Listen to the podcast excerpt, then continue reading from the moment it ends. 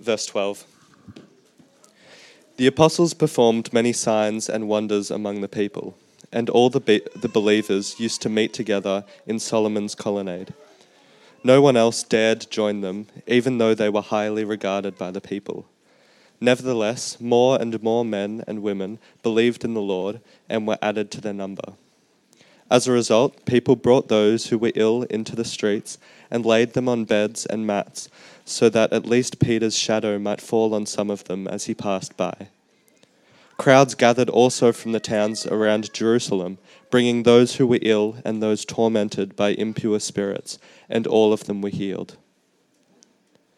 Then the high priest and all his associates, associates, who were members of the party of the Sadducees, were filled with jealousy. They arrested the apostles and put them in the public jail.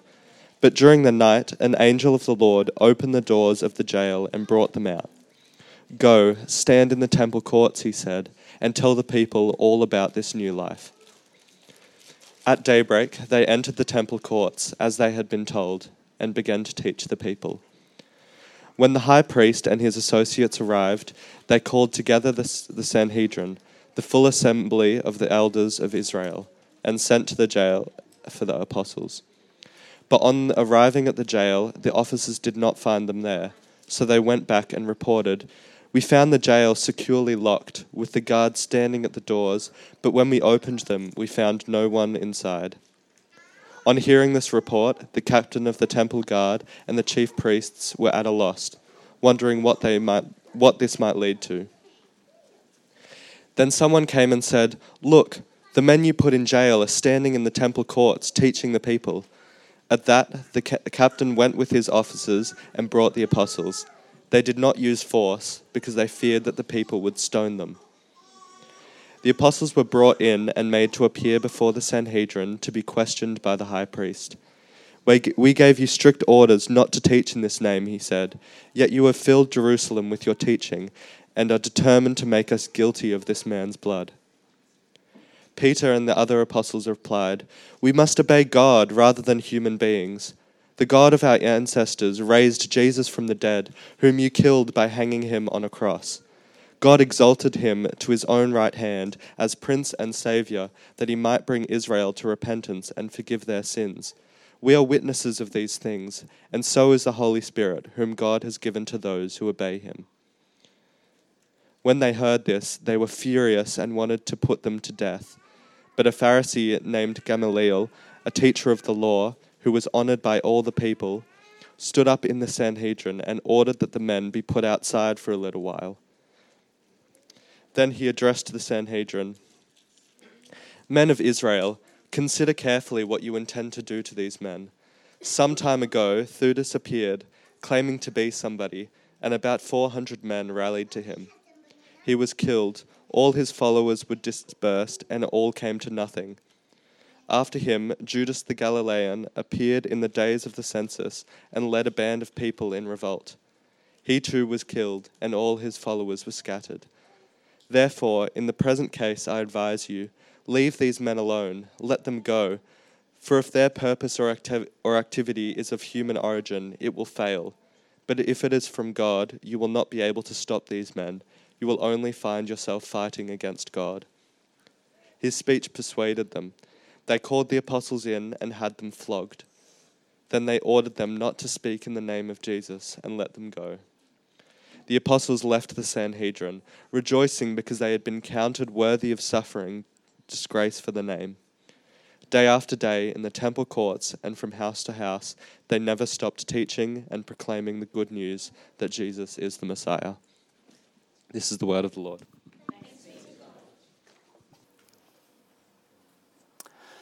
Mike Rater was a missionary in Pakistan. He married the daughter of Pakistani missionaries. Uh, Pakistan is a majority Muslim country, and Mike tells how his wife's parents worked faithfully in Pakistan.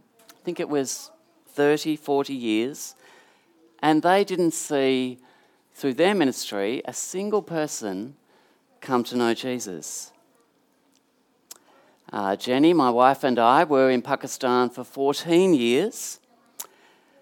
Uh, during those years, through my own ministry, there was one Hindu baptized and one expat from England. Uh, when we returned to Australia, and uh, I was at uh, St John's, West Brunswick, just up the road, uh, I'd only been there a couple of months, and a guy from Iran walked in to church. He wanted to know about Jesus. Uh, he was baptized the following year, and then after that, uh, an Iranian lady came to our English class. Uh, she was baptized, and after that, her son. And then um, after that, another guy from Iran and his wife, uh, his, his girlfriend, um, they, they couldn't even find the front door of the church. Someone found them in the car park, brought them in after church, and, uh, and they were baptized as well later on. There was also a Buddhist woman from Thailand and, um, and an Aussie woman. Again, they just kind of knocked on the door, wanted to learn about Jesus during the week. Uh, those all happened, seven baptisms over uh, five and a half years. And um, all I did is answer their questions about Jesus. Uh, the Estates Ministry has been going for, uh, I think, close to 40 years now. I can't tell you how many people have come to know Jesus over that time. I, I'm guessing it's a small number. Uh, our congregation today is quite small. We have four or five in our congregation who actually live on the estates. I long uh, to see revival there for us to grow. Uh, we did see some Iranians come to know Jesus uh, a few years ago, and, um, and quite a few baptisms um, from, from them before my time. Uh, Iranians have been walking into churches all over Melbourne, all over Australia, and I hear all around the world wanting to know Jesus. What's happened in their country has sparked a great interest in Jesus and, um, and turning away from uh, their, um, the, the, the, religion of their country, Islam. Uh, Horn of Africa refugees uh, live on the estates. They've been there for 20 or 30 years. Uh, when I've asked around, I've only heard in that 20 or 30 years of one Christian that we've come into contact with from Somalia. Uh, there are others from Ethiopia and some of the other countries that have more Christians in them. Uh, we pray for our global mission partners, John and Deb. Another email came from them this morning, actually, which I haven't had a chance to read, but nearly every email from them uh, in the Middle East uh, is full of news of baptisms, hundreds of baptisms, and, and hundreds of small groups. Uh, very exciting ministry there. Well, as we come to Acts, we're reading about the incredible, the birth and the growth of the early church in Acts. In, here in chapter 5, when we get another, yet another report on uh, the growth and the number of believers, uh, it's like they've stopped counting because we're not given a number this time. The last one was 5,000. I think that was just men in chapter 4, I think. Uh, and, and we also hear of crowds coming from the surrounding villages into Jerusalem. The, the gospel is going out beyond Jerusalem uh, to the surrounding towns. Well, wouldn't we love to see revival here, here in Melbourne, here in Australia, uh, here in, in Parkville? Wouldn't we love to see hundreds and thousands of people come to know Jesus uh, through our ministry and through the ministry of churches in Melbourne. In 1959, uh, my, my parents uh, went to the MCG to hear Billy Graham. Uh, it's still the, the largest crowd ever, over uh, 130,000, some say 140, 145,000. Um, when they were travelling to the MCG on the trains, uh, people were singing hymns um, not, the, not the footy songs. And, and um, both of my parents, uh, they went forward and, and they became Christians uh, through, through that ministry. Could, could revival come to Melbourne again as it did then? Well, in these verses in Acts chapter 5, we see God working out his plan, the plan that was described in chapter 1, the gospel going to the ends of the earth. And most encouragingly, we find that this happens. Um, we, we see it doesn't always happen as we expect, but it happens as God wants it to because it's God's plan. And we find in this chapter you can't stop God's plan. God will do what He wants, He will grow His church. And let's pray that He will do that with us. So, first, we're going to see the power of God's kingdom uh, as it breaks out through miraculous signs and wonders in verses 12 to 16. Then, in the rest of the passage, we see the inevitable response of persecution whenever God is working. Uh, that seems to happen. But alongside that persecution, we then see the continuing perseverance and progress of God's kingdom purposes, the continual growth. Uh, you might have noticed there are lots of P's to help us remember the power of God's kingdom, persecution, and then perseverance and progress of God's plan, God's purpose and plan. Well, let's begin from verse 12. Uh, the, um, the presence of the kingdom bursting out in power through signs and wonders. Uh, we find now that it's no longer just Peter doing a healing or Peter and John, but it's all it's the apostles performing miraculous signs and wonders. Uh, these signs they show God's incredible power uh, bursting onto the scene. They show God is in control of this world. God can manipulate this world. God made this world. God made our bodies, and so He can heal them. They show that through the death and resurrection of Jesus, sin and death are being reversed, have been defeated. The sick are healed and made whole. The work of Satan is being pushed back and evil spirits are cast out. More and more men and women are turning back to God, believing in Him as He is calling them to Himself. And not only from Jerusalem, as I said, the kingdom is expanding beyond Jerusalem. They come from the surrounding towns, verse 16. And it says, all of them are healed. The sign, the miraculous signs, are God flexing his muscles. His kingdom is advancing. His plans are being fulfilled. The kingdom is not yet here in full, these things don't happen all the time, not even in Acts, but we get glimpses of God's kingdom as it bursts out at different times and places, and at this very special time of the birth of the church.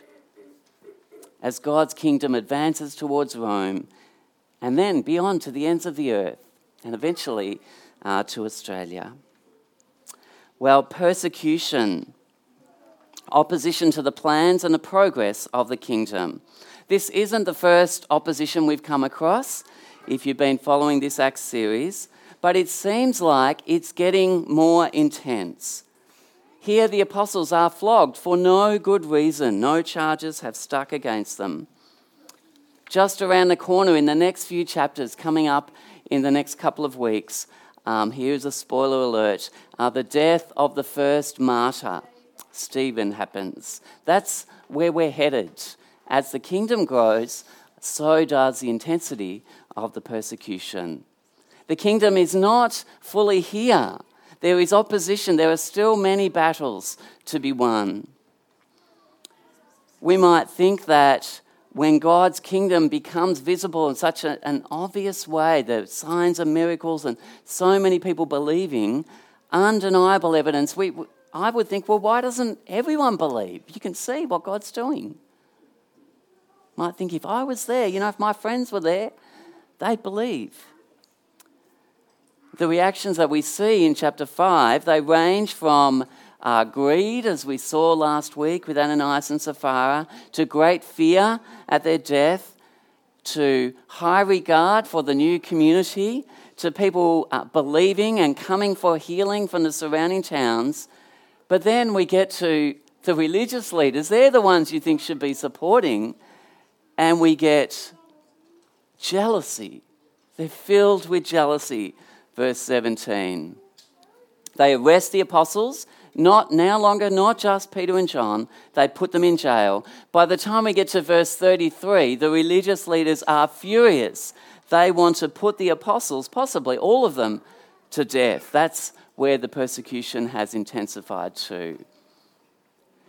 Instead, after being calmed down, being persuaded by a wise member of their own council, they decide, well, we'll just flog them for no reason at all.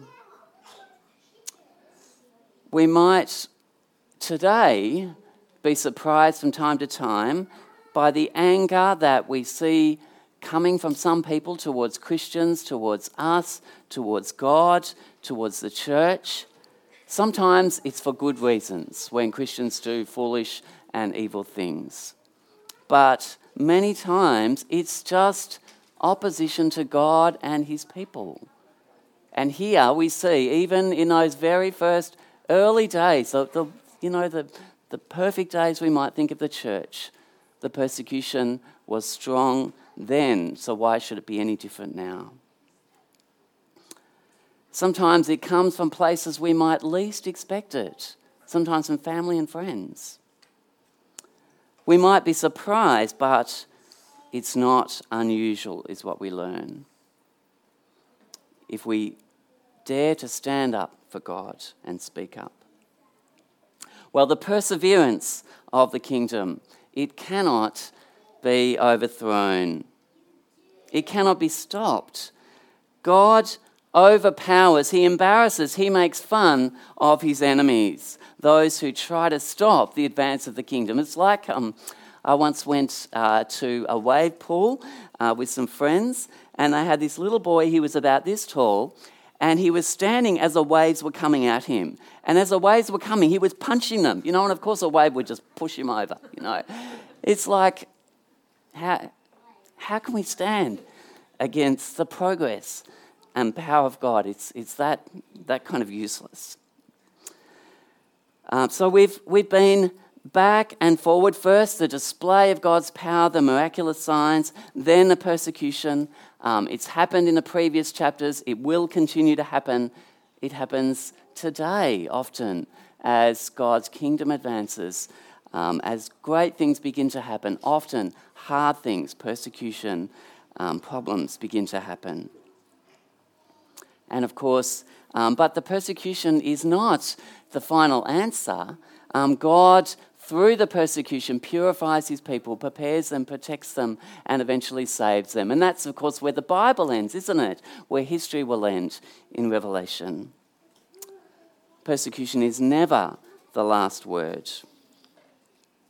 It's actually an opportunity for God to show his power, for him to strengthen us, like a muscle under tension um, God often grows us through the hard times. Now, in, um, in this section from, uh, I've lost the verse number, um, there, there, are two, um, there are two stories that we have some extra detail. So the first is um, when they're put in prison and released, and the second is the story of uh, Gamaliel. So the first from 17, verse 17 to 24, um, is the jailing and the release of the apostles, and then the speech of Gamaliel from verse 33 to 39. And both of these, in different ways, are highlighting God intervening, protecting his people, persevering the kingdom, uh, not the advance of the kingdom, not being stopped. In verse 23, God sends an angel to rescue the apostles. And he does it in such a way that the next day, you know, they go looking for them, and there are the guards standing outside the jail. The, the, the, the doors are locked, but there's no one inside. It's kind of a bit like a joke. God does it with flair. It's like he's, he's having a joke with them or actually making a joke out of them. You dare to stand against me? Look what I can do. If they haven't already learned from what's already been happening in Acts, from this previous story, Ananias and Sapphira, how are they not scared of God? They think they're in charge, but God snatches the prisoners from under their very nose. They haven't got any idea where they've gone. I think we're meant to laugh at their red faces. Fortunately for the leaders, uh, when they go to get um, the apostles, they come back voluntarily because if they didn't, it tells us they were, the leaders were powerless because they feared the crowds would have stoned them. The apostles were so popular. But the apostles come back voluntarily. In the next story, uh, from verse 33, we see um, about Gamaliel, God being a little bit more reserved in how he protects his apostles. A different way. It's as if God has a man on the inside, someone planted to disrupt their council, their proceedings, to change the opinion of the court. And this man is, it tells us in verse 34, is honored by all the people. He's a Pharisee. The others are Sadducees. They don't believe in a resurrection. That's been a problem with the apostles preaching the resurrection. Here is Gamaliel, honoured a Pharisee, and he's trying to speak some sense into them. Uh, it's, um, it's again perhaps God having a laugh at them, playing on their own party politics. And we see Paul doing that also a little bit later in Acts, and, uh, and even the presence of Gamaliel pointing us forward to the Apostle Paul because uh, Paul was a disciple of Gamaliel. The most powerful thing about uh, this, uh, about Gamaliel's words, are um, from verse 38. He says, If their purpose, the apostles, is of human origin, it will fail. But if it is from God, you will not be able to stop these men. You will only find yourself fighting against God, punching the wave, as it were. As if they hadn't already had enough evidence that these apostles uh, were from God. And even, even the examples that Gamaliel cites to them, you know, he talks about this guy, Theudas, who had 400 followers. The, the, the disciples are, we're already up to 5,000, and that's probably just the men. These guys, the, the, the advance of God's kingdom is far more than the examples that they've already cited. They also talked about how after these, these two people uh, were killed or died, their followers scattered. Do you know what happens when the followers of Jesus scatter? They take the gospel with them and it spreads. That's how it got to around the, the whole world. The same happened in Pakistan as, um, as the Christians scattered in the early days. And this is, the scattering is about to happen through the death of Stephen, the massive wave of persecution that hits them, and then the scattering and then the, the, the gospel starts to go Samaria and to the ends of the earth, according to God's purpose and kingdom plan. Well, the last thing to notice, uh, in contrast to the weakness and defeat of God's opposition, is the boldness of the apostles. It, it just stands out so clearly. In verse 29, we must obey God rather than people. They said a similar thing in chapter 4, didn't they? They repeatedly disobey the commands to be quiet and not to speak in the name of Jesus. And instead, they listen and obey God through the voice of the angel. As they're released, the angel tells them to go, and immediately they go to the temple, the center of where all the religious leaders work, and there they preach Jesus. Their prayer for boldness in chapter 4, that mighty prayer, that, that let me encourage all of us to pray, um, is being answered in such an obvious way. They feel honoured as they are dishonoured. They know God's grace in the midst of their disgrace. They rejoice that they're counted worthy of suffering disgrace. They rejoice. It's, it's like a privilege we, we get to suffer, we get to be disgraced. And of course, it finishes with they never stop teaching and proclaiming the good news that Jesus is the Christ. They never stopped. God's kingdom perseveres even if it can't be stopped. Well, a few words for us as we think about uh, what it means for us. Uh, my first question is to ask what if these stories that we've just read, what if they really happened? What if they're true? Now, I think if I asked people to put your hand up, if you think it's real, we'd all say, Yes, yes, of course I believe it. It's, it's real. What if the, if the healings, the healing shadow of Peter, the escape from jail, the rejoicing at flogging and disgrace, the unceasing proclamation of the good news, if we could go back in a time machine 2,000 years in the temple of Jerusalem, would we watch those events unfold? Did they really happen? What does it mean if it's true? Uh, St Jude's is just about to send out uh, another global mission partner. Uh, her name is Anna, being sent out by uh, Unichurch and, um, and Carlton 4pm congregation. So you, you won't see her here. Um, but um, we're, we're about to, she goes in about a month. Anna tells me that people have been coming up to her. She's a, a young single woman, and, um, and they've been saying um, how brave they think she is. So young, and off she's going to give her life to serve God on the mission field. I'll come back to that. In another country, one of the um, global mission partners supported um, by Parkville, I think um, Suzanne, um, there was a house that was, there was a house invasion. There was a single woman living in that house. Uh, that happened earlier this year. There was a hold up with a gun or a knife. And just before that, uh, Suzanne had been living in that same house. It could have been her.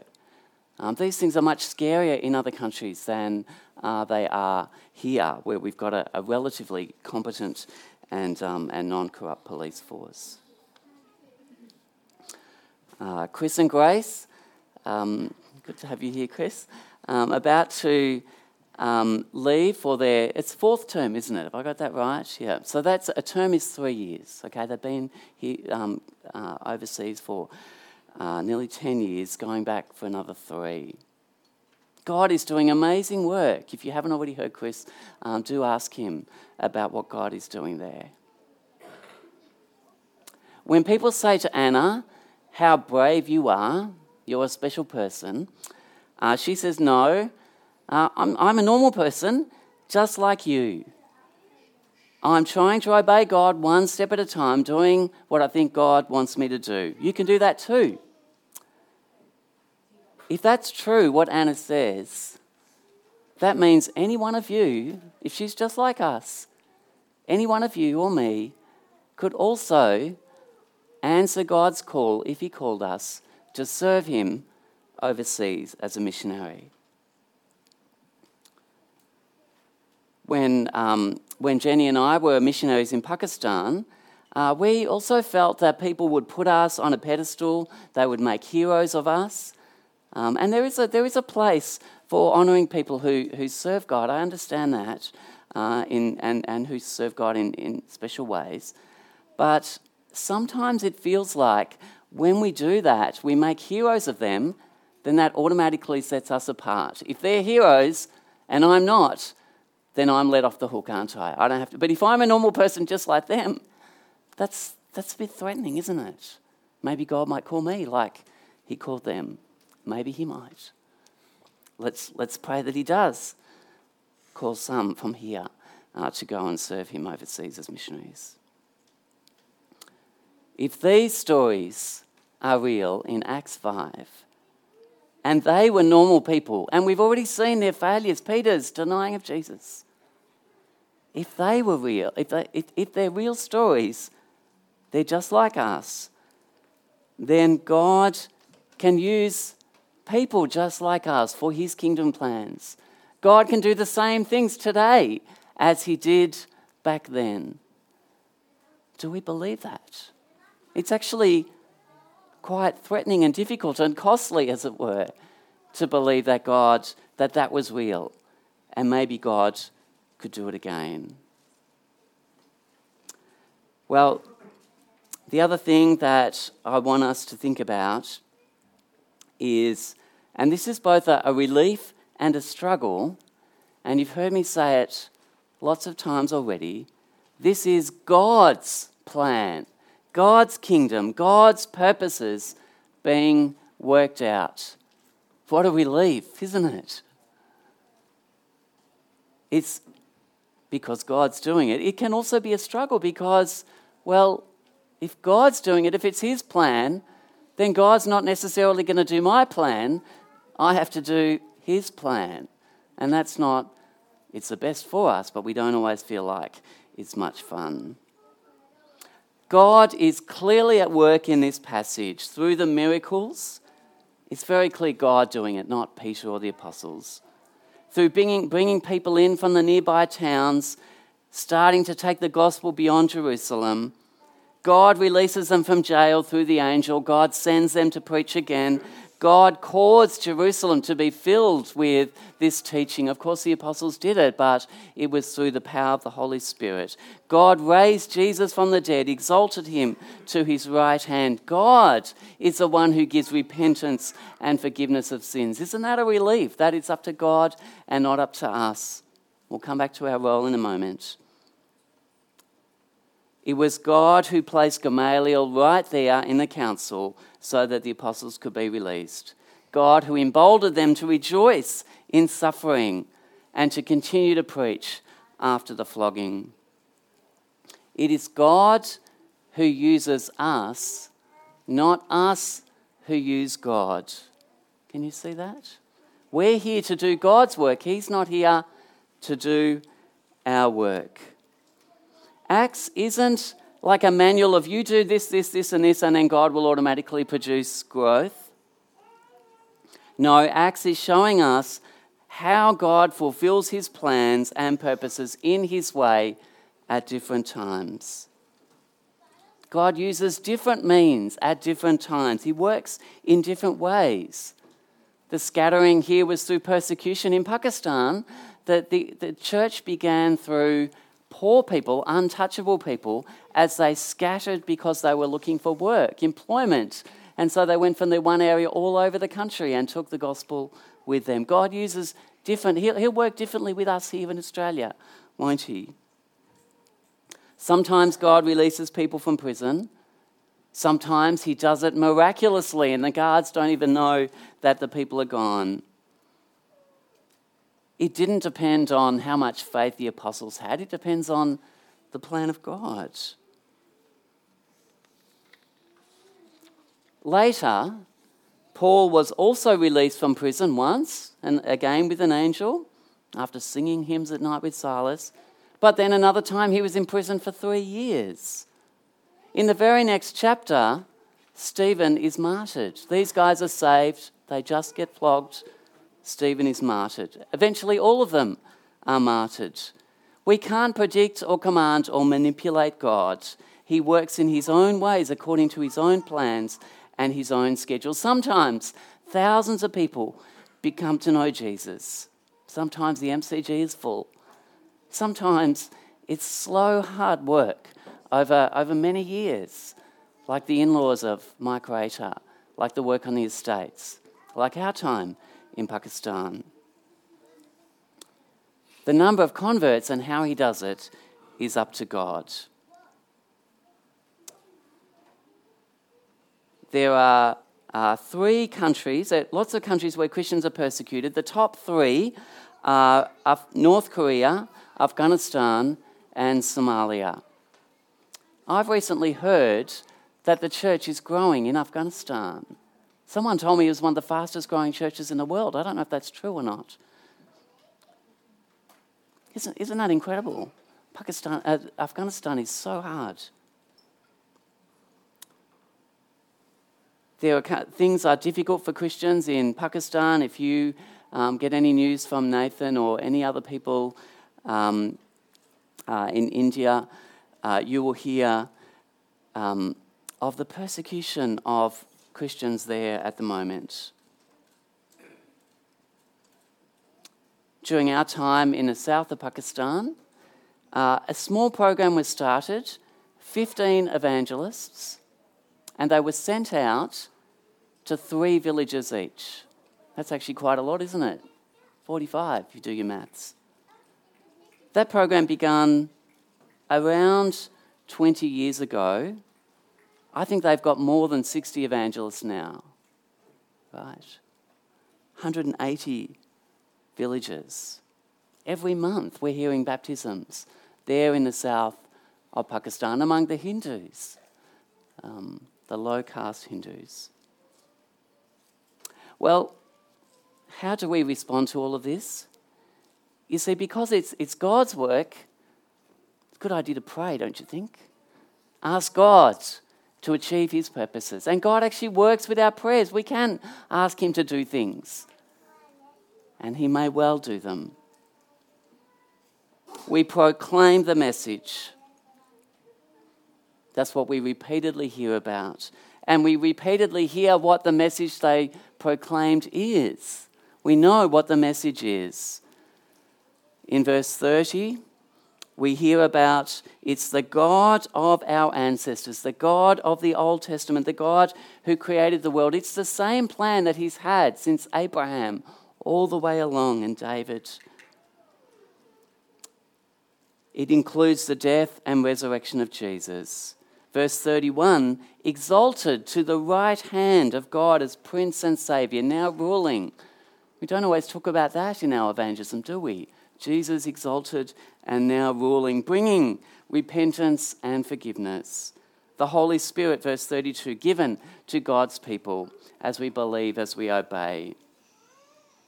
And so, as we finish, the challenge is, as with the apostles, under the power of the Holy Spirit, we proclaim with boldness the boldness that God's Spirit gives us, knowing that it's God's work.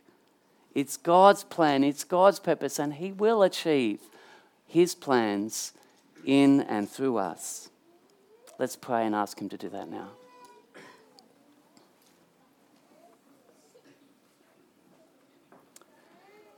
Lord God, we thank you for these stories, both challenging and encouraging, challenging our own comfort, but showing what is possible with you. Give us confidence that your plans are unstoppable, that you will work with and through us, and please do that. Please grow your church, this congregation here at Parkville. Please, Lord, we pray for revival in Melbourne, in Australia, for revival among our Indigenous people. Please, Lord, may we see our friends and family, our work colleagues come to know Jesus. Please send more people overseas to serve you as missionaries. Please grow our state's congregation. Please bring Somali people to come to know Jesus. And so we pray in Jesus' name. Amen.